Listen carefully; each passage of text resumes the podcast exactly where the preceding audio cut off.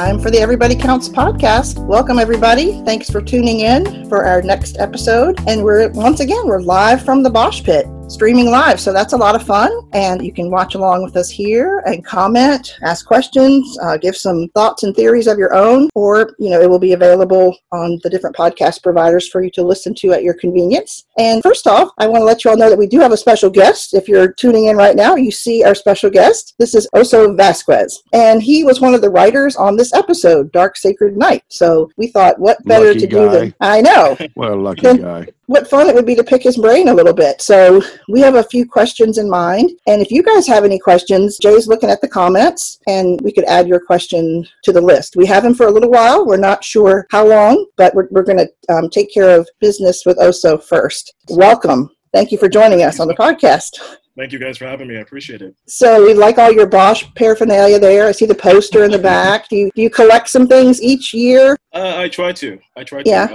Um, especially, I, I was a big fan of season three. Um, Uh-huh. So, Bosch poster behind me. Yeah. Uh, and then uh, Dan, who Dan Pyne, who I Mhm. co-wrote the episode with, uh, Mhm. he he and Eric Overmyer were very gracious uh, to give me Oh. the guy right there, which is uh, Wow. a picture of the credit. The credit, yeah. Oh, that's beautiful. They like to do Awesome. that for first-time writers, uh, which was That's a great awesome. honor for me. So, yeah. Yeah. Yeah. Oh, that's very special. I like it. Very cool. Well, we wanted to start out just because we're getting to know you ourselves, just to get a little bit of history on how you came to work on Bosch. What you know, what interested you in filmmaking, and kind of a little bit of your path to the Bosch set. Well, it, de- it definitely took me a while to get there. Um, I moved out. Uh, of, I was living in New York until about uh, 2016, and then uh, I was kind of going back and forth, as far as doing work over there, doing work over here, not really settling in any particular way, but just picking up whatever gigs could pay the bills. Sure. It was around 2006 that I started doing my own work, trying to do my own little projects and things like that hmm and writing was always my passion and it, it was one of those things where like you just you go from pa job to pa job and you just kind of hope for the best you do the best job you can Mhm. uh, i got connected with a post producer who got me onto barry for the Oh, yeah. Show. Mhm. and then he floated my resume around and that's when i met mark douglas who was the post producer on bosch Okay. uh, we hit it off really well. So I worked season three of Bosch as a post PA. Okay. Uh, it was one of the reasons why that poster's there. and Yeah, That season yeah. so cool to me. Sure. Um, I left with Mark to go do an ABC show. Kevin probably saves the world. I did that first Uh-huh. season, and I was at a point in my career where I was like, if I can't be in the writers' room. Because I was having a difficult time getting in there. If I can't be in there, Mhm. then I I was just going to be in post. I was going to be a post coordinator, move up the ranks, become a post producer. Uh, Okay. It was that that very season of doing the pilot for Kevin Probably Saves the World that they brought me on as a writer's PA. And since then, I worked as a writer's PA, and then I connected with Eric Overmyer. He was coming back to Bosch for season five. Huh? He was like, hey, if you have anything in the writer's room, let me know. Yeah. I want to be a part of it. And uh, he was like, actually, I do need an assistant. So Oh, like, oh, perfect. All right, Yeah. I mean, you know, that's my way in. yeah. So yeah, I've been on the show ever since. But Yeah. Fantastic. So I have a question. I have a question. so that's a cool story, but you're also a, a good looking dude. You didn't think about doing stuff on the other side of the camera? you know, uh, you know I, I try to leave that to better people than me. Um, I like I like being behind the camera. Okay. Um, Okay. I mean, Yeah, I, I get, I get Jay's point. Yeah, I could. I mean, you You look like you have a lot of talents. Right. That's all. Right. that's uh, I mean maybe one day, maybe one Maybe day. one day. Mm-hmm. Yeah. We'll we'll we'll keep watching, see what happens. But that's fantastic that what you really were going for, you ended Yeah. up in the writers' room. So I mean, that's just a real success story. Now we're we're trying to learn as much as we can about behind the scenes with the show because we enjoy learning and the fans enjoy learning. What can you tell us to help us understand what it means when you have a dual writing credit when there are two people credited with writing writing the episode? Well, it, it's it's really unique and definitely something I enjoy. Like I enjoyed working with Dan Pyne. Uh, well, so basically, what it means is you have two writers coming together. They're either going to split the script based on one half or the other half, Okay. or they're going to do it by the stories. So one person might take the Edgar Maddie storyline scenes, and Mhm. the other person going to take the Bosch Billets scenes. Uh, just for an example, for for us, what we did was I did the first half of the script, Dan did the second half, and then I did a pass on his stuff, he did a pass on my stuff, and we kind of compared notes, and then he ultimately did a, a, a final pass as the showrunner or Okay. as coach.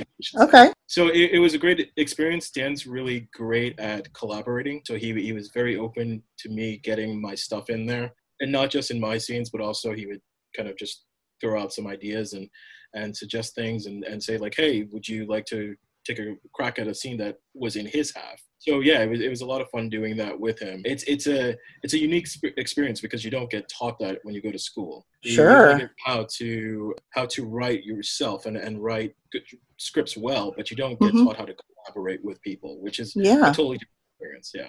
Yeah. What a, what a great experience to have. That's awesome. Now, when you say maybe the sometimes you have the first half of the script or the second half, does that necessarily translate to the show, the first half of the show and the second half of the show, or does that go out the window as far as the order? It kind of goes out the window, I think, as, Okay. as far as the yeah. Uh, I mean, ultimately, the the script is going to come down to the showrunner's vision. Okay. Uh, so whether it's Dan or it's Eric Overmyer, we're, we're all aspiring for it to be more like Eric Overmyer. I mean, he's the he's the voice of the show, Yeah. uh, and he's such a great writer, and and so much. I see so many comments on Twitter about the writing being so crisp, and Mhm. that's that's all Eric there. Eric is so good at that. So even when I remember, I, I wrote the uh, the scene with Bosch and Elizabeth Clayton in Yeah. the teaser, Yeah. and I remember the comment that Dan gave, and he was like, "This is excellent. This is a really good scene. Now let's make it an Eric Overmyer scene."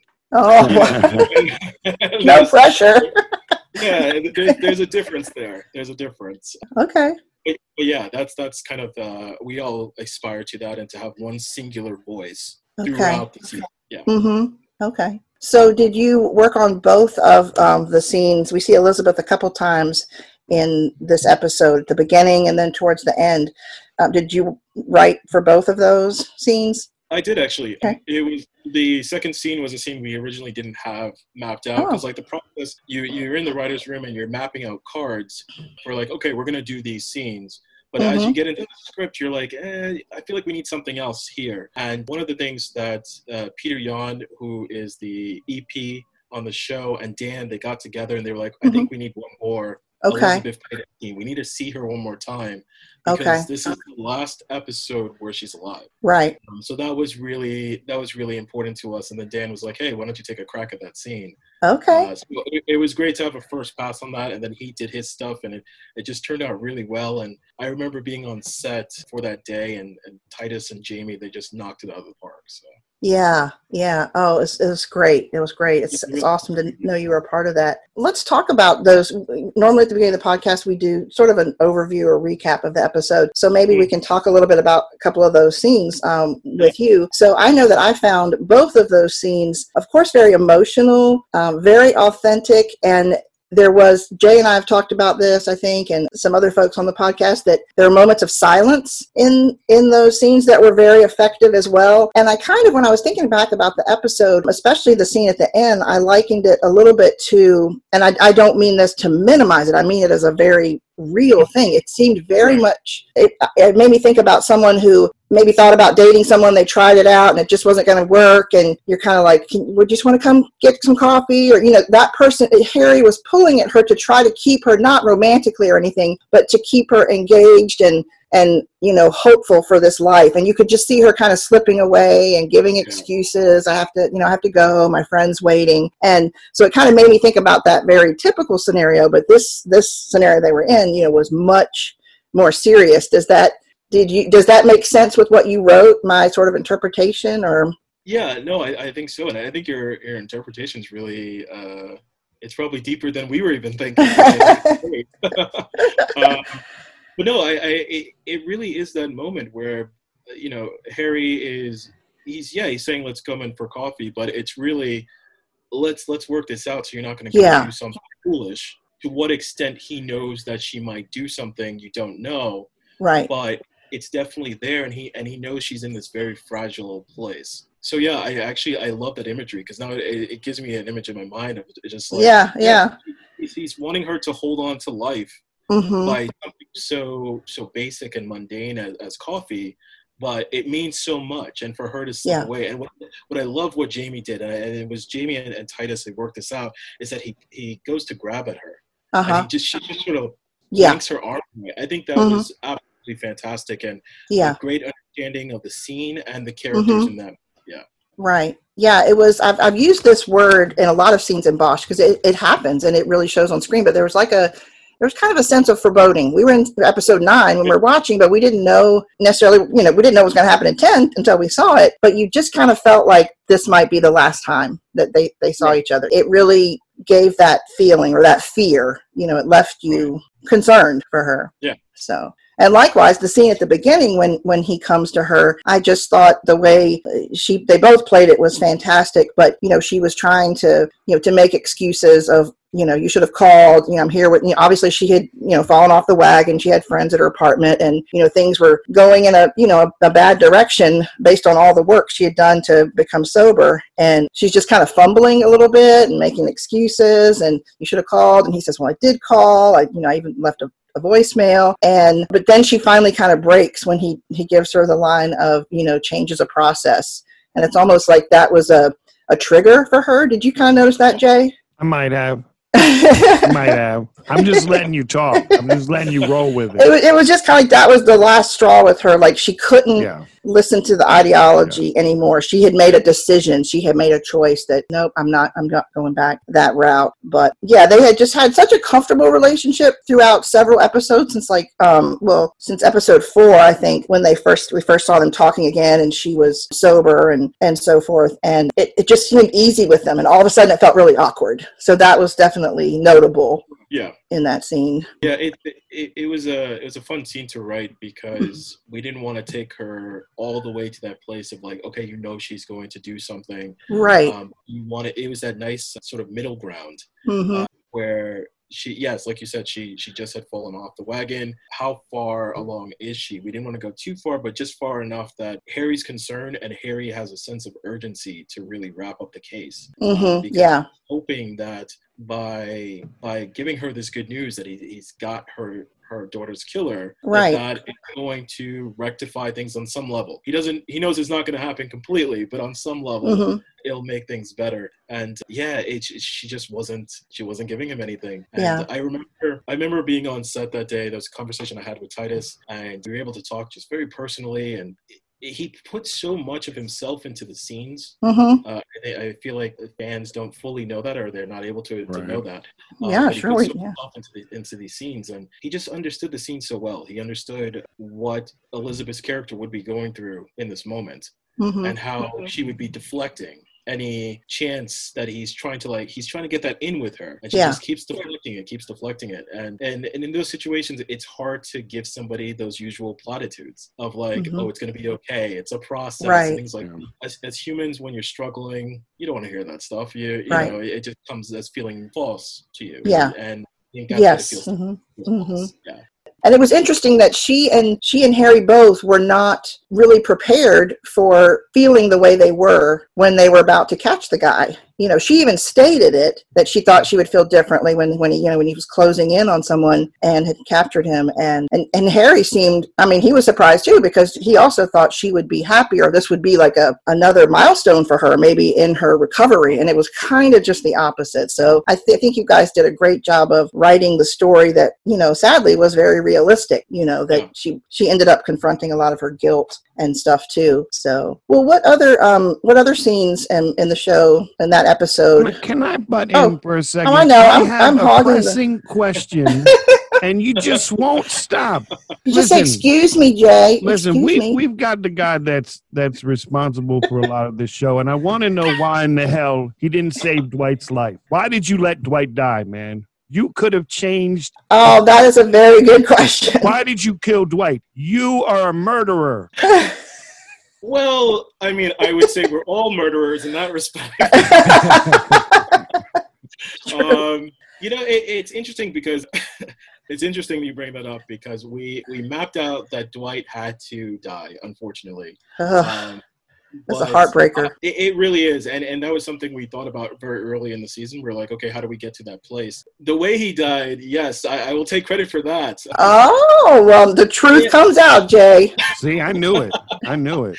Well, I, I mean, I, I I was in the office. I came up with an idea, which um, which obviously was the the strangulation, and um, I spoke to Teresa, who is Pieter Jan's assistant. Uh, she's such a great creative mind, so I like bouncing ideas off with her. Okay. And yeah, I, I pitched her the idea. I was like, oh, what if what if uh, he just came and strangled him, like Yeah. you know? Wow. and we we spent about half an hour just kind of thinking that through Mhm. logistically how would that how would that work and i remember I, I i pitched that to dan and i could just tell like dan was like we'll see if that stays in we'll see if Oh. it's um because we had we haven't done anything like that before so Right. uh, Mhm. you know, it, it felt right to me because avril sends tucson and i thought that it was really important that if you're going to send your lieutenant to do it it's got to be something that's uh, profound it can't just be Yeah, you really get your hands dirty. Exactly, yeah, because he would only trust this guy to do this and to make a statement. Mhm. Um, it, it really is heartbreaking when you think about it, because Dwight's journey is so Mhm. it's self-destructive. Because in the last episode, Mhm. he goes real Right. and he pretty much seals his fate. So it's uh, it's a very sad turn of events for him, but it, it really propels E- Edgar to that place. Yeah. Oh, yeah. What he does. So. I, Now, I who- was happy to, to help write that. That was that was fun. Well, He's- that was he's so extremely pivotal. killing Yeah. wife, man. Can you believe this? Well, it evoked all sorts of emotions. I was actually sitting in my chair just staring. Even after the episode was over, I just, it, it really affected me greatly. I'd become so attached to that character. And I'm curious at the end when Harry tells Jerry, you, you probably need to step away from this. And he says, Well, would you? Who helped? Who wrote that line? Or not that we're trying to pick apart. Did you write it or did Oh, Dan no, write it? no. But I, I think I think that was I think that was all Dan. Okay. I think that was all Dan there. He he had a vision for the last scene, and Mhm. I think there was another line in there. Oh yes, there there there actually was another line. There was a res- Oh. response that uh, Titus makes. Okay. Uh, on the day, and we cut it. Uh-huh. Um, he did, and it it just works so much better without that line. That when Yeah. Yeah. Edgar said, "Would you?" And Bosch just knows he would. yeah, it was basically rhetorical. Yeah. Yeah. Exactly. Yeah, and that understanding between the two of them, Mm. it was so profound, and that goes back to both of them really understanding the characters, understanding the scene, and Sure. what's going to resonate the most with the audience. So yeah, so I. I apologize for for killing Dwight. I Yeah, yeah, you you look so sad about it. You look so beat up about it. He was. You were even baited like that. This might not stay in, and it stayed in. There you go. Well, Well, Jay, think do we have? Were- Oh, go we ahead. were always going to do something to to get rid Uh-huh. of him. It was just how we were going to do it. How? Yeah, the, the Yeah. method. But I, I think director Tara did a fantastic job with that. Yeah, scene. Yeah, because that. in in the script we didn't have Tucson getting out of the vehicle and walking off, and uh, Oh, he had uh, instructed Baba John to do that. yeah, And when we all saw it in Video Village, we're just like, "Oh, this is awesome! Uh-huh. This is really great." I remember going back to Dan, and I was just like, "We have to, we have to keep that. That's such Yeah. a great moment. It really solidified Tucson as this badass. Which Yeah. I was great. Oh, for sure. Yep. hmm Absolutely. Well, Jay, do we have any comments in the in the Bosch Pit group that we want to ask Um, about, or? They they all hate him for killing Dwight. I'm just. I'm totally- I'm totally- That, that sounds about right. yeah, I mean, it, it was effective, you know. So right. No, they loved the behind the scenes stuff. They loved. They talked a lot about the Clayton and and Bosch Mhm. scenes. As you guys were talking about that. Curious if if you had anything to do with the Harry and Dylan interview stuff. Oh, so I took a I took a first pass on that, and that's a fu- I guess that's a funny story too. I remember I was I was working late at night. I'm like, I got to get this perfect interview scene. It's got to be so dramatic. I, I was referencing so many movies and uh, checking out these scripts, and I was like, okay, what can I use? What can really make this great? And Uh-huh. I gave it to David. He's like, yeah, let's go in a different direction with that. just what you wanted to hear. right but but the, what he came up with was fantastic I, I don't think we've seen that really because there's a bit of control that dylan has in that scene that Yes. you probably wouldn't see in an interrogation scene hmm uh, and I, I love that i love that balance and the way they're able to play each other uh, Yeah. I, I think that's really great yeah Yeah. So I, I want to kind of ask about that a little bit. You know, this is this is a, a huge episode. I mean, there's just so much Mhm. that happens, and it's a lot of very powerful things that happen. And here you are, being a big part of this writing for this episode. So, as as like the new guy, when you go into this, and I guess maybe this is kind of advice too for anybody out there that maybe go tries to get into a career like this too. Do you go in there and you kind of do your thing and then you wait for the feedback and you're like, okay, or are you do you push a lot for what you believe it like what is it like for that new guy trying to do well but without maybe stepping on toes or Mhm. maybe going overboard? Or do you go full throttle and you're like no we're doing it this way because i said i, I mean what do you do Well, it, it, I mean, the one thing I learned very quickly, and, and Tom Bernardo was great at kind of navigating me through what it's like to be in a writer's room and to, to write a script and to collaborate with someone. You try to get your stuff in for sure. You definitely Mhm. want to try to get stuff in, but you also need to work within the boundaries of the show and Sure. within the voice of the show. So it, it's very easy to be like, well, this is what Harry would do, and he's going to be this guy and stuff like that. But if it's not the show, that's ultimately going to get knocked down. Your goal is to take chances, but at the same time, to give the showrunner a script that he doesn't really have to rewrite. He can just Right. go mm-hmm. in there, make little tweaks, and and get a really good episode out of. it. It's always a joy when you have your lines that stay in, some of the choices that you make that stay in. It, it's great to see that. I had a a lot of that obviously last uh, season six. For us, it feels like last season because Right. we're already Right, yeah. stuff. right But yeah, to it's it's that process of give and take and, and collaborating and really understanding that you, what your goal is, and your goal is to make the showrunner's life easier. hmm So Okay. as long as you can work within those parameters and and make the showrunner's life easier, but still tell a good story, you know, you're golden. Mhm. And and to- it's it's always good to put your little your little nuggets in there so that you Right. know uh, that it's your show, that's your episode, and and that that's you know if it stays in, you you hit a home run. hmm Uh, obviously, going back to the Dwight thing, I, I didn't I didn't think that was going to stay in. I didn't know if that was going to stay Right. in, but it felt like the right thing to me, and I was able Mhm. to to defend it. And I think that's another thing too. If you're going to write something, be able to defend it. Definitely. Yeah, that that's that makes a lot of sense. Yeah. Yeah. Now, are you a fan of Easter eggs in writing? Do you try to put little hidden things in that reference callbacks or anything? Oh yeah, definitely. I, I love that stuff. I do too.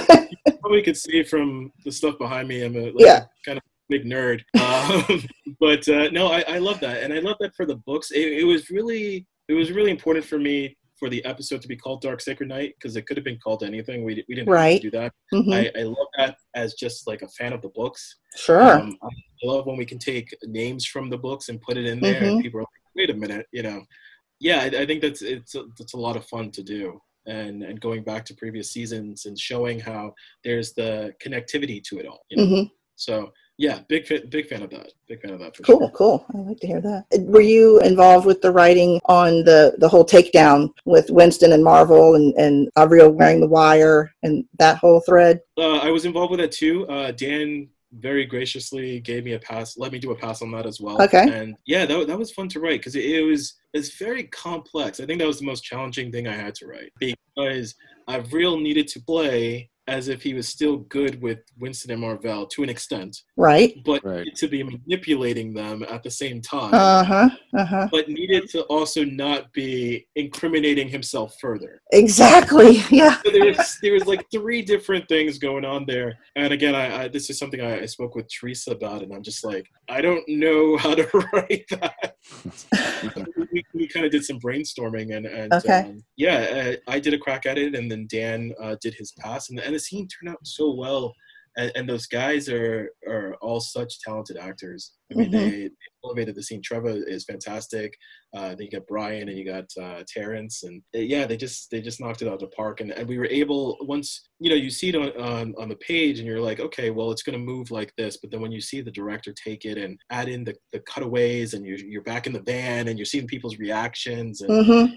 it enhances the entire thing. And then on the day, yeah, the great thing is we have our consultants, uh, Tim and Mitzi, Okay. who Yeah. are fantastic at what they do. Obviously, as consultants and as detectives, uh, but they they just made that scene so good. They really did. Uh, they walked us through what was realistic. All of the, all of the the officers. I think it's easy to to focus on Edgar, but a lot of the officers, if you take the time to look back at it, the reactions they have, the timing they have, is really Yeah. fantastic. They were Yeah. in their spot, the right thing. I, I don't know the actress who is uh, who was yelling "Get down." I noticed her. Yeah. Yeah, I, I remember on the day. I was just she like, sounds wow. mean. Yeah, I, Like, I would have yeah. gone down.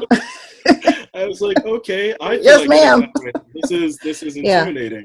But no, it, it, that's what I, I love about just making TV and, and film too. It, it's a collaborative process, and it, once everybody's working towards the same vision, it comes out fantastic. Yeah. Well, I was watching those officers that were doing the arrest because I mean they were on the front lines. They were the ones you know taking them down, and I was looking at them and I wondered if they were actual law enforcement because I know sometimes actual law enforcement is utilized. So I I, Yeah. I thought she was real. she did a great job.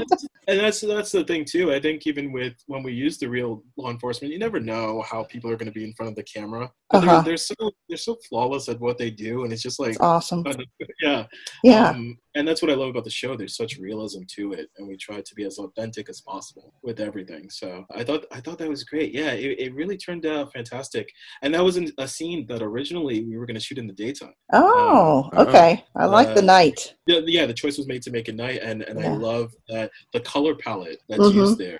It's fantastic. So hmm a, a, a lot of props to everybody who made that possible. and clever writing again i feel like you know when you watch something jay and you feel like "Ah, i should have seen that coming you know like you question yourself Yeah. because when the guy the state guy state department guy walks out and Yeah. just sort of extracts him. I'm just like what just happened? I didn't see it coming at all. You know we know Avril. we've seen the way he manipulates. And i just it was just it was all about leading up to this big takedown you know and getting these guys. And you just thought he was going to be next you know? Yeah. and then boom it turned on a dime. So well done because I, I like i said I, I criticized myself thinking i should have seen it coming but i did not. Well, I, I think what was really great about this season, particularly, is you're you're really rooting. Obviously, all the time you're rooting for for our guys, our heroes, Mhm. uh, things to work out. But what's so great about the season is it, it works out, but there's always the caveat. It's the system working against them every single turn. And, you know, at the end of the season, Bosch and Edgar are, are left in this really kind of distraught place because of that. yeah Um, very much yeah. yeah yeah, very much so. More so than other seasons, I think hmm um, and and the fun is is where do we go from that? And and that's all obviously next season. But yeah I, I think that was the fun of this season was how can we undercut every victory? Yeah. Have a victory and then just Right. it up you know. Uh, exactly. even, with, even with Bosch he's like hey I got Dylan but there's more girls. Ah you know Yeah. it's just fun to do that. The greater good. Hmm exactly. Exactly. Wow. what are you thinking jay? Look like you're itching to say something Oh, I just had one more question. Just one. Go more for it. question, Because I want to. Because you know, when I talk to cool people like this, I want to see if like me or if I'm just the dork. What you know. so if I had been the writer for this episode, right, and this was like my Mhm. first big episode, whatever, I would have made everybody watch it. Like all my friends, family, been like, "This is my show." You see, I did that right there. Did you do that, or were are you totally chill? Like, yeah, I, I wrote that. Yeah, like it's a good question it's a good question i'd be Um, making phone calls I, I would definitely be like, Mom, uh, you better watch that episode. Don't even watch the first eight. Just watch nine first. and come back. You know, I well, mean, it, it's interesting because my mom actually that's exactly what she did. She was like, I I don't care what episode it is. I'm just watching that episode." oh episode. wow, And I was like, well, you're not going to understand anything that's going on. And she's like, no, I'm watching that episode That's on awesome. Friday. For everyone else, it was funny because uh, they were excited for me. And I was like, yeah, check it out. It comes out the 17th. And they were like, yeah, I watched the first two episodes and I went to sleep. And then I did two more episodes. So it took a while before people Right. came Okay. back. I was like, Yeah. congratulations. on- Yeah. on oh wow, Right. But I, I was I felt extremely blessed to have done the penultimate episode. It, it one because it was it's just so much there and it was Mhm. hmm fun with. But I was you know it not to get too too personal, but I was coming off of like my my father passing oh, and uh, and I just had a son uh, in the Mhm. summer. Yeah. So there there was a lot of emotions going on. Sure. absolutely and a lot of that I was able to put into the script. Uh, Okay. was with uh, Elizabeth Clayton, where she's like, "People don't understand. right Uh, you don't understand either." I, you know, I felt that with like my father's passing. I was like, you know, I know a lot of people do understand, but then they don't because everyone has their own experience when Sure. they deal with grief. The line that Dwight has. It, uh, this is this is my I guess redeeming myself as far as kill uh, you know being part of killing Dwight. Okay, you can try. Okay. you can try. It is that line he has uh, when when they're having the dinner. It, it's Yeah. Dwight, his wife, and Edgar, and he gets up and he says, "You know what I remember the most is this his smile. Yes. His hmm smile. It, it wipes away all the crap in the world and stuff like that." And hmm I really thank Dan for that line. Uh, it was a line that I came up with, but I had something else there, and Dan was like, "I want you to think as a father right now, hmm and then write that line." Wow. And Wow. that's all I could think of. I was like, I see my son, and it just Yeah. nothing else Yeah. matters. Everything's Right. great. So that you know, to have those moments in there was was really great, and to. I don't know if I would have had it if it was a different episode. Yeah. You know, it, it Mhm. felt like it had to be this episode. So Right. Right. Yeah. It made. Yeah. It just made sense. Yeah. Yeah. Wow. and and and that's another thing that speaks to the realism of the show is that I I could be real with the characters because the characters themselves are very real. And Yeah. the show is Sure. Um, Yeah. What the fans love about the show. about it right yeah it's so realistic and authentic well jay i was thinking when we are talking about the rug being pulled out from under us Yeah. there was one series of events in this episode where we didn't have to worry about that we actually got some satisfaction and i know that you in particular must have loved when the internal affairs guy actually talks to everybody Um, you know gets the situation here's the Mhm. same thing and then puts it together that it's probably punitive in nature from cooper and he loses out. I mean we don't see him get punished or anything like that but just the satisfaction right. of seeing that guy i think it's sergeant alvarez um, sort of figure it out. It was very satisfying so um, Now, I'll, I'll let Oso talk about that if he wants to, but I think the important part about this is going into season seven, we have our in right here. Oso, we need there Cooper, you go we need him to die, okay? and I need it to be more brutal than Dwight. oh. I don't care who does it, all right? Wow. I don't care what episode it's in. I need you to take care of that for me, okay? Can you do i'm that? telling you jay has some strong feelings I we don't all like do him. but it's like it. I need you to yeah I need you to I I feel like I need to write a like a, a side episode that's not in the canon of Bosch. yeah some fan fiction let's do Just some fan fiction for Jay, just to. Uh, to no, you But- know he's the actor is so great at doing his job. You He really, is. He really don't is. like. yeah I actually rewatched the episode because I haven't I haven't watched the episode since uh, since April, obviously. But yeah, I was watching it. I was like, man, Cooper, you're such a jerk. Like I, I just want you to get yours one day. But Mhm. uh, he's such a great actor. He's such a great actor, he's, he's Yeah. really really good at what he does. And yeah, I, I love how he was still trying to stick it to Billets. He's Yeah, he like, was yeah "Eh, yeah maybe, but yeah, I don't know how we'd prove that, but you know, he was, the wheels were already turning. right. about trying to right. get her on you something realize, else. Like, all right, fine. I won't push it any further. Yeah, I thought, uh, and that was uh, so much of that was Dan, and, uh, and I, I think Dan is just really great at writing Cooper, and uh, Okay, yeah, it, it was just fun to see. It was fun to so see. you can thank Dan for hating Cooper so much, Jay. right. There, there's your name. Hold on a second. Hold on a second. Oh, hey, it's Eric Overmyer on the phone. Hey, what's up, Eric? Yeah. Oh, you have Michael Connelly on as well. Yeah, I'm talking. Oh, about that's funny because now. they're they're actually both calling me.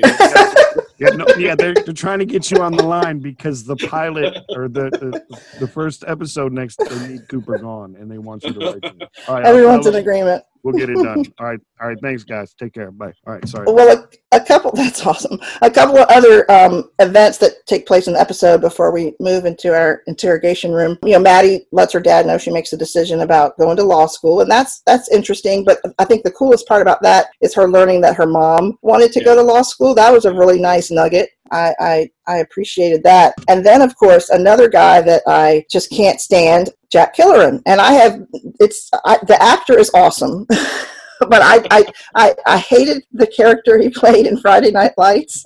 I hate his character in this. He's so good at that snarky, thinks Yeah. he's above everybody else thing. Um, so yeah, he attempts to extort Chief Irving, and you know that doesn't go as planned. You know, we know we know what comes ahead in, in, in episode ten, but focusing on nine, even the reaction he gets from the chief is not what he expected. You know, didn't rattle him. You know, and, and whether the chief kept some of that inside and it's just his presentation it, it absolutely did not show either way so that I, I that was a very good scene as well did, did you work on that one at all that was I want to no, that was Dan. That was Dan. okay Yeah. okay Yeah, I think he had a good understanding of, of where the characters were at at the time, and uh, I think Irving works so well. I, have realized this because I went back and watched previous seasons. He works so well when he's he's opposite people who are just kind of offbeat and, and yeah. a little because uh, when he has the scene with uh, with Cooper and Billets, uh huh. Oh yeah.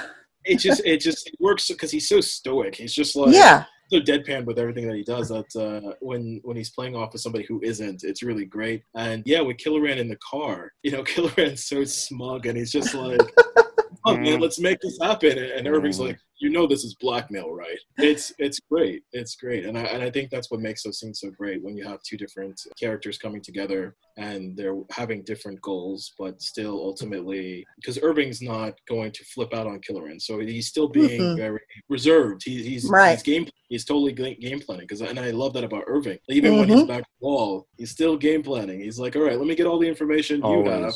Yeah. So that I can figure out a game plan right. to mess with you, you know. Yeah. Uh, yeah, he's he's the actor who played Killoran is, is really great too, and just again, like you said, just one of those actors where they get the character and you just love to hate them. Yeah, you love to hate yeah. them. Yeah. Well, I, another thing that we do after we kind of talk about different events that happen um, in in the episode is we do an interrogation room, our clever little name, and we just ask each other a question about the episode, just kind of probing for thoughts. Do you have one ready, Jay? Why you got to put me on the spot? I didn't know we were transitioning already. Dang it!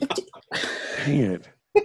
You got to give me like a, a, nudge or something. Do you have anything in the comments to, oh, that, have, that would uh, raise oh, a there, question? There, there, was a question from Mike. Actually, okay. Out there, he wanted to know in order to write an episode that you're writing after you know someone wrote a previous episode, are there any like complications or speed bumps that you run into because you're kind of continuing someone else's story? Yeah, definitely. A great example of that would be the homeless task force storyline. So we didn't know fully what they were going to do in episode eight as far as what they were going to cover, what um, Billets was going to cover in the room, what Crate and Barrel were going to say in response to that. Uh, so, you know, you, are working on a, on a timeline, you're trying to get these scripts out, right. and we're, we're already getting a, kind of ahead of ourselves with that information. So we write this scene, or I think I think it was Dan. It was either Dan or I. We, we wrote the scene and we had this information in it. We had it structured a certain way. And we're like, oh, yeah, this works. And then we got episode eight and we're like, oh, well, they, they talked about all this already. Okay. Uh, oh, now we got to restructure and, and hopefully get new information out there. So, yeah, that, that definitely tends to happen with TV. I, I think you have to, uh, you just have to be really adaptable and not not be too married to anything that you have because it can change. Okay. You try to go through the process as much as possible as far as like beating out the episodes in, in the room, beating out the scenes, and then doing the outlines. And you're really working off the outline to create your scenes, but also to figure out what other people are doing in previous episodes. But, you know, things change and, and everything's very fluid. So I think when somebody decides, okay, I'm, I'm going to put this information in there, you then have to course correct. Okay. Um, if you're if you're the later episode, let's say if it's eight, I'm nine. Nine needs to change for eight. Eight doesn't right. need to change. Yeah. Right. Right. So it that that's a process, and it's it's fun because you you really intimately get to know all the episodes that way because you have to yeah. read eight, how to read ten because you're setting up ten as well. So yeah, you're just you're you're getting very exposed to the the scenes and the characters and making sure that everything is flowing the right way. Okay, that makes sense. Okay, well, I'll throw my question out, Jay. Oh, go ahead. At the dinner, well, first of all, it was nice to meet Dwight's wife. That personal touch, I like that, putting that together. He had spoken of her and stuff. So they're having dinner together with J. Edgar. And Jerry tells a story about, I don't know if it's Timalia, I can't remember the name, I'd have to look it up, about the sort of this legend in Haiti of like mm. this ghost or whatever. And it talks about, he talks about not getting greedy. And he's saying it to Dwight, like trying to warn Dwight to, to stay back. You know, don't try to get involved anymore. Don't be, you know, greedy, so to speak. Do you think he was really talking to Dwight or do you think think he was also talking to himself about the case? That's a good question. Come on, writer man, what's your answer?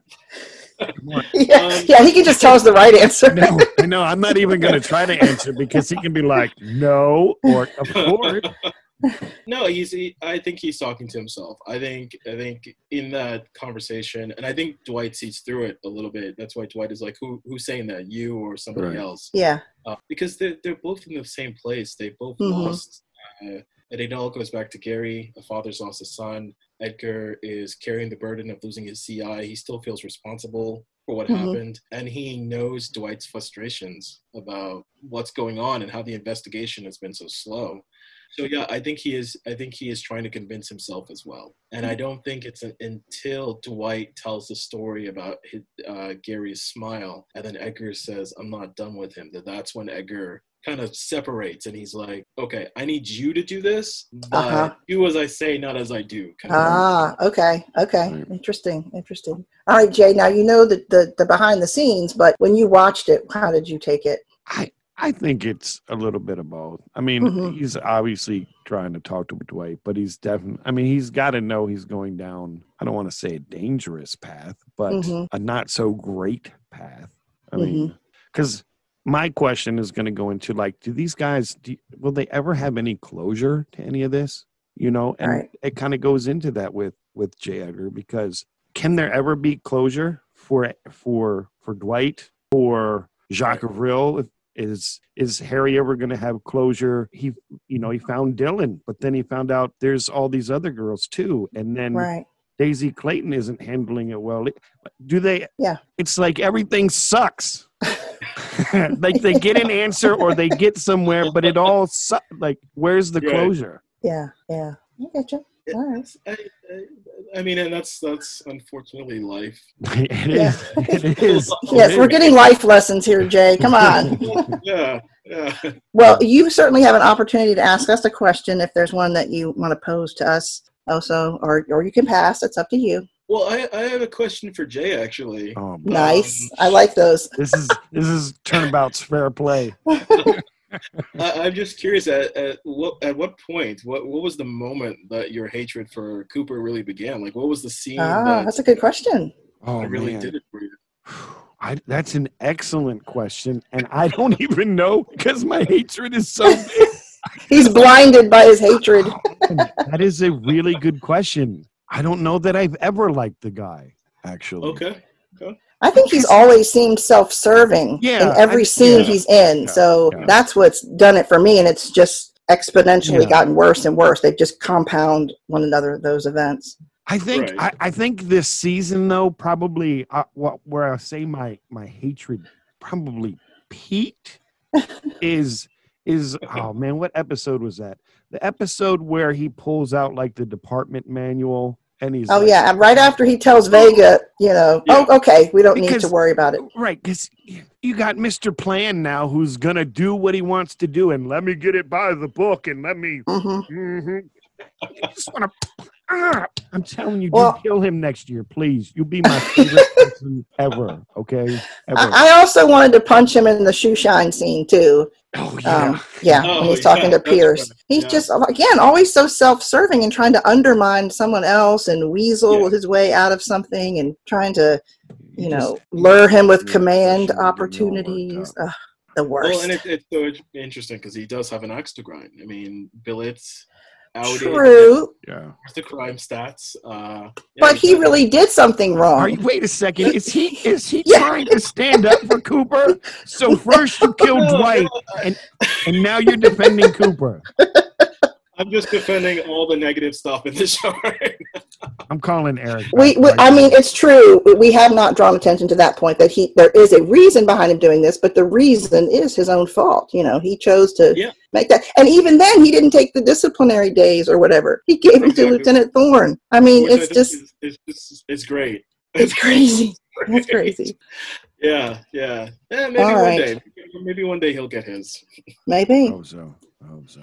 Well, this is when we usually move into persons of interest, and, and we don't mean that in regard to a case or a suspect or anything. Just someone that we really wanted to highlight from the episode. You ready to go first on this one, Jay? Yeah, but I'm afraid I'm going to steal yours. So It's you okay, I have a couple in mind. In case I do, uh, I'm going to go back to what we what uh, I think we originally started talking during all this, and it's Clayton.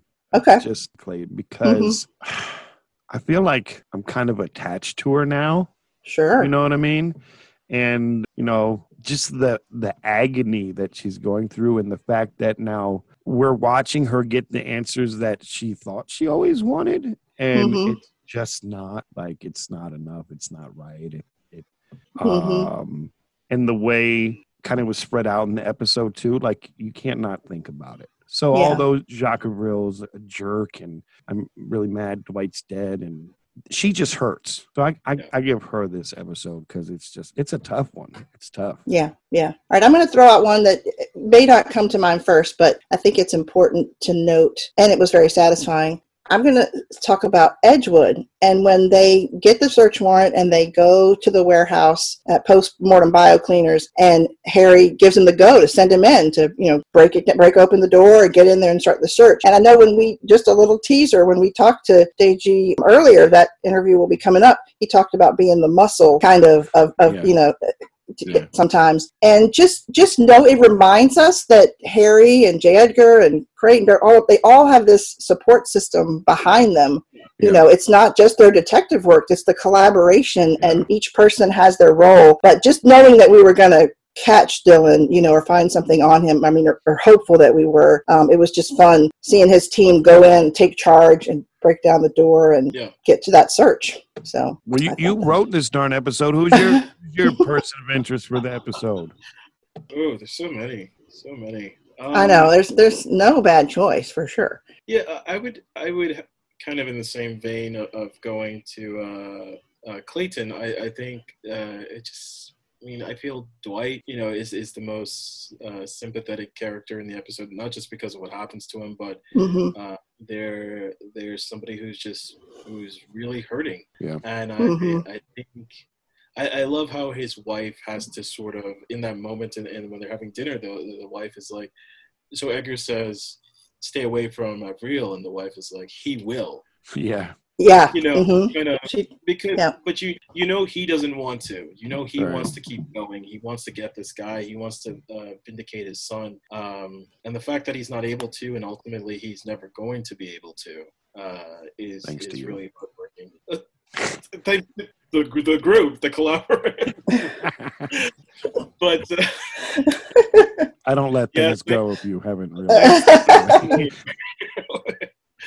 But yeah, I, I think that's that's just as heartbreaking as, as Elizabeth hmm because it goes back to that part of there is no closure. Right. You know there's no real closure. Yeah. because even with a real they're just gonna get the jakes. They're just Mhm. gonna get and marvel um, they're not getting avril and, and that's uh that's I, I couldn't imagine that. I don't know how anyone Yeah. feel going through Okay. that so yeah Well, um, I think in the interest of time, we'll maybe skip over evidence locker tonight. Usually, we talk about the things we've learned as far as evidence in the episode, but we've Yeah. gotten so much closer on so many cases Yeah. that you know we he got Dylan. You know, there, there was some big stuff that happened, but um, we will move into our tip line segment because I think this will be interesting for Oso to hear some feedback from other listeners. We ask um, listeners and fans of the show to write in and just give us you know their thoughts on the episode. So we got some from. Um, superfan Joe. Question Why didn't Dwight honk the horn to scare Remy away? Hmm, talk about that. Back at headquarters, J. Edgar and Harry discuss Avril. J. Edgar gets a call from Bennett. J. Edgar and Harry go and find Dwight while he's dead.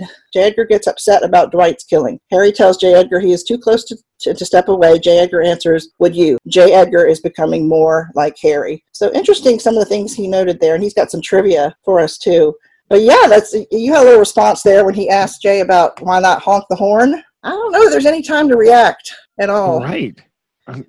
But Because you know when it's funny too because when I watch that scene too, his window is open too, and I'm like, dude, why are you uh, screaming? And then I'm like, you can't. Yeah. you're just, Yeah. you're like, this is your only, you, yeah, you can't do anything. Yeah. My husband, and I know this wouldn't work either, and he knows it, but my husband had this theory of um, if he could have grabbed like the, the seat thing on the side and made the seat go back really fast, like hit him in the head with it. You know, we're all we're all trying to think of these things that would have saved Dwight. That's what it is. We just desperately want there to be a way he could have survived, but it's too fast and yeah, yeah. can't breathe, can't talk. And then uh, it, it's great that, that everyone thinks that way because that's that's just the process we had to go through to make the scene work. That's true. was- Yeah. You know what what could Dwight do in this moment? And yeah, the, the thing we kept coming back to is like it's it's so quick. Your instinct is going to be Yeah. To grab, yeah, to go for your neck. Yeah. Yeah. um, it's it's more the TV thing, I guess, to do, which is like go for certain things. Oh yeah, Right. it, it would. Right. Yeah, it, it, it yeah, it's that would not be authentic, you know, because we can we can see through it too. But it also just shows, like I said, our desperation to try to think of a way he could have survived because it was such a meaningful character, you know. So Yeah. that says a lot about how he was written. Well, um, Joe has a few trivia questions for us. We um, I usually like to pick Jay's brain about that. You're welcome to of course, to stay and see if you know any of these answers because I know you look at it from a different perspective, you know, watching the dailies and, and all that. This one I thought about today, so I would have gotten this one correct. What is Liz Clayton's apartment number? Oh, that one's big and bold. I know that one for sure. Let's see if Oso knows that one. Uh, apartment two. Dang, Do you agree, Jay? that. Yeah, Yep, two. Yep, two. He's cheating. Um, He's watching the episode in the background. Yeah, exactly. I have another screen. yeah. okay. What is the name of the fingerprint tech? I'll Oh. give you a bonus point if you know Oh. her last name. Oh, did they say her last name? No, but it's in the character guide that I wrote. I If you- remember her first name, and I do remember her first name, oh yeah, but I don't know the last name. yeah, Harry says her name a couple of times. I think. yeah. Wanda. Yep. Wanda. Wanda. Wanda Williams There you was go. her name. Because, you know, I look at all the x ray information too. Cheater. Oh, now Jay might get this one because he kind of thinks this way about the trivia. What is the Carzar's telephone number? Oh, I, I don't know that one. But sometimes you write down the phone numbers. I, 'cause I you know, do. I do. I Yeah. did not for this episode because I, I I didn't Okay. think anyone would would come at me with any more phone numbers. All right. But I'll remember that for episode ten. I don't know if there's some autocorrect here or not, or if it really it says 181-194-4601, but I, I did not write that down. Okay, what's the name of the book Harry finds the IDs in? It's like a faux book with the App. I don't little know the safe. name of it. Oh, oh, yeah, I don't know the name of that. I was doing so well too. Oh, so come on. What's the name of the book, man? Come on. Uh, I, I, it was uh, ooh, it was a dictionary or an encyclopedia. You're good. The New England Dictionary. Nice. He is watching right. that crap in the background. Who invited Uh, this guy? Anytime I look to the side, that's what I'm You're- you're yeah, we're I knew watching you. I knew it. Okay, one more. That's a good one. How many service stripes does the IA sergeant have on his sleeve? Ooh, Ooh. I think I know. Oh, I'm gonna go with four. Mm, okay, do you have a guess also? I'm gonna go with three just to be different from Jay. Because he's looking at his TV screen. See which way he's looking? In this case, different is good. It's three, which Joe says would be 15 years of service. So, well done, guys. Well done. So, well, that's usually where we end for the evening, and then we, we queue up an interview. We had an interview with Lance Reddick, which is going to be on this episode of the podcast. We talked to him before the season dropped. So, you know, that we couldn't ask him all the questions we would now. But um, it's always a good time talking to Lance. So we, we got a lot of fun this Mhm. episode getting to talk to Oso and get I mean I love getting that scoop and just it makes you think a little bit differently sometimes about the show after hearing things that you know you have to say from the writers room and I mean that's where that's where it starts you know this whole thing started with writing with Michael Connelly's books and now you guys write for the show I mean the writing is Yep. is just the integral you know part of Yeah. getting it off the ground so well done and we, we, we're excited for your success and just can't Thank wait you. to see what comes next Yeah. Tell So- tell the wife and uh, son thank you for letting us steal. for sharing you with us yes yes please Very do nice. And uh, So- I, I remember, was afraid you might see like a hand cross the screen. I love little hands. I would have been totally That'd fine been to see it, little That'd hand. that's who's probably back in, in the background with a cue card holding up. Yeah, yeah, he's giving you the scoop. That's awesome. That's so sweet. uh, all right, listen, man. Thank Don't forget guys. Cooper next year, okay? Yeah. Next- don't forget Cooper. All right. I I'm gonna work right now. okay. he's gonna make a I know call. you are. I'm trusting you. All right. No, listen, All man. right. It's it's been really great talking to you. Thank you for being here. Absolutely, Really really appreciate it. Really appreciate it. Congratulations on one heck of an episode. Uh-huh. Thank you. Keep kicking some butt, man. Keep kicking some. Yeah. Well, that's Yeah, it for the Everybody Counts podcast tonight. Thanks to everyone for listening and hanging out with us in the Bosch Pit. And we'll be back next week for episode 10. See ya. Bye. Ta-da. Hey, this is Lance Reddick, who plays Chief Irvin Irving on Bosch. This is Everybody Counts Podcast. Welcome back to the podcast, Lance.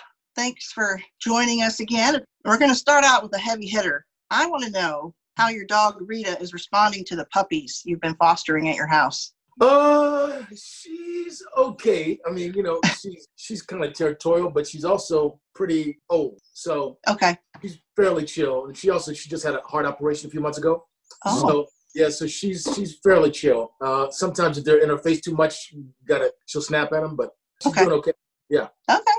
Good to hear. Good to hear. All right. Well, we want to know how you would describe what makes June such a great partner for Irving.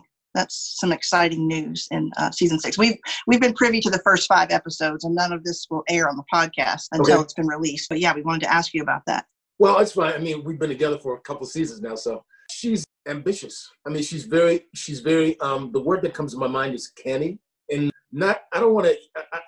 The, the, the the next thing that came in my mind was um, Lady Macbeth, but I didn't want to go that far. Okay. So, um, but but but she's um, you, and you started seeing it last season. She's very Yes. much good at thinking of, of uh, Irving in terms of his career and what makes sense to position himself, himself to move forward or upward, Mhm. depending on how you want to put it. right. Okay. Yeah, that makes a lot of sense. You're way too cheerful. I, I she's just. I see. Which one of I see smiling. I'm so not used to this. I'm not used to this at all. You need to follow him on Instagram, Jay. I get to see lots of smiles from Lance. Oh yeah, I do a lot of silly stuff on this. Yeah, Oh, that's see, fun. now I got to do it. Now I got to do You it. have to. And and I bring that up because Irving is such a commanding kind of personality, very intimidating, somebody you kind of don't mess with, right? So Tracy and I were talking about a little bit before the podcast. We never really see him smile. We never really get to see him have a whole lot of fun. He's always so darn serious. There's a lot of Most- stress. ninety-five percent of the time, yeah. Yeah, you know, he's always got something going on. So for you as that actor, after a long day on set being serious or angry or stressed out or focused, is that hard for you to decompress or can you kind of easily move in and out of that? Uh, at this point, I can move in and out of it pretty easily. I mean, I, I definitely don't, especially with Irving, I don't take it.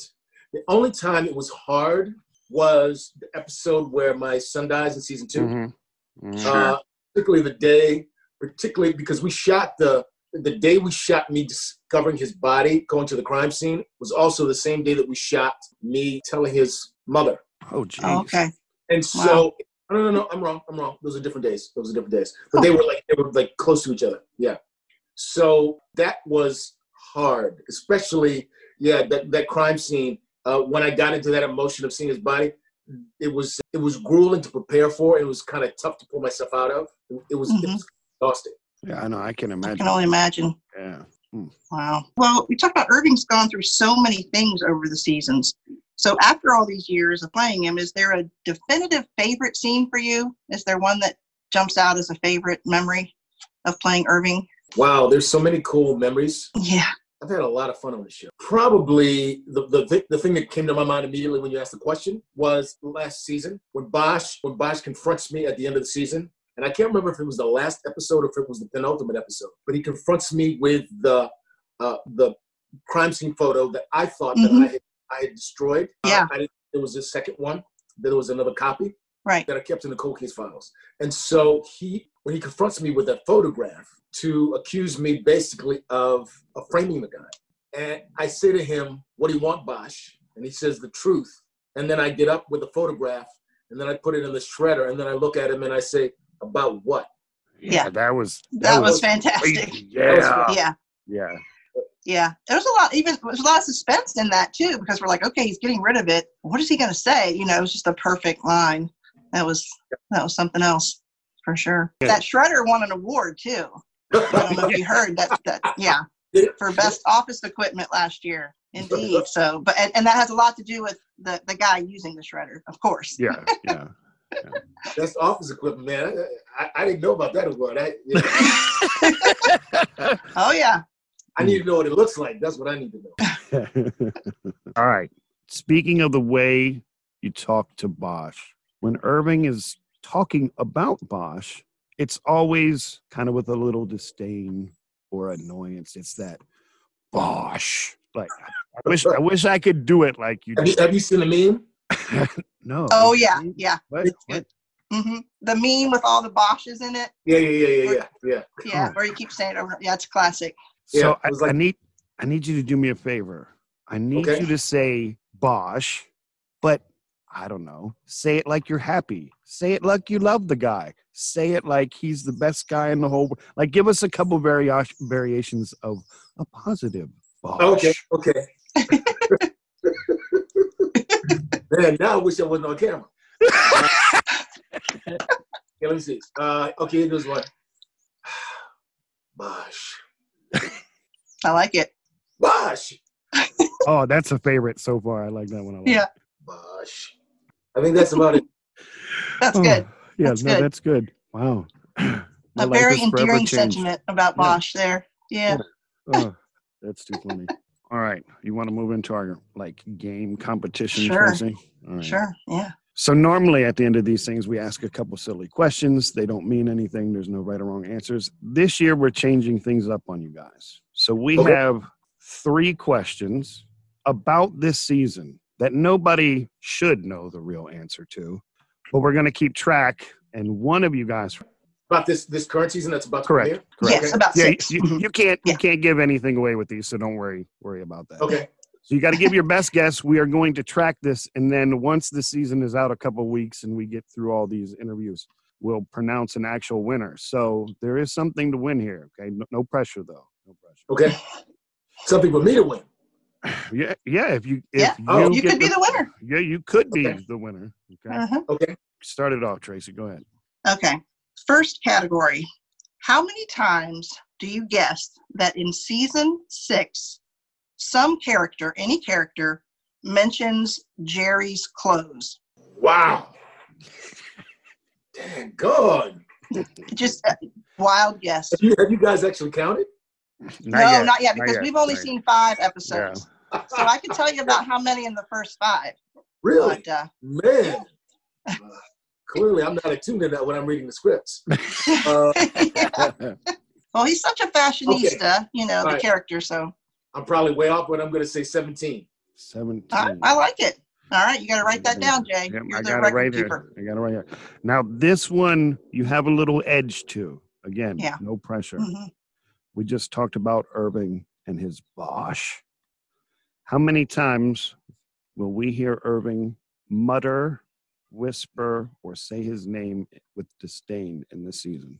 Wow. Uh, 3,275. I don't feel like it's not quite that much. But, so, how many times does he say his name? Yeah, like, like just his name. Not not not necessarily just in a sentence, but you know that, that Oh, so just, Bosch. just his name? that Bosch. Yeah. Oh, this is terrible because I'm actually trying to remember. Yeah. It's okay. It's okay. Take the advantage you have. I'm going to say three. Three. Okay. All right. It's in the record book. All right. I think it's a, a fair guess. Yep. All right. The last one. So, wait, wait, wait. I just want to make sure, not in a sentence. Right, not in a sentence. Yeah. Yeah, not like tell Bosch to call me. Not like that, but just not that. like that. Okay. Yeah, not like that. Okay. And the last one is how many times does Coltrane appear on screen in season six? Man. You had no idea you're going to have to use your brain this much during this. No. no. yes. You know, heck, man. They're Um, just guesses. We don't know either.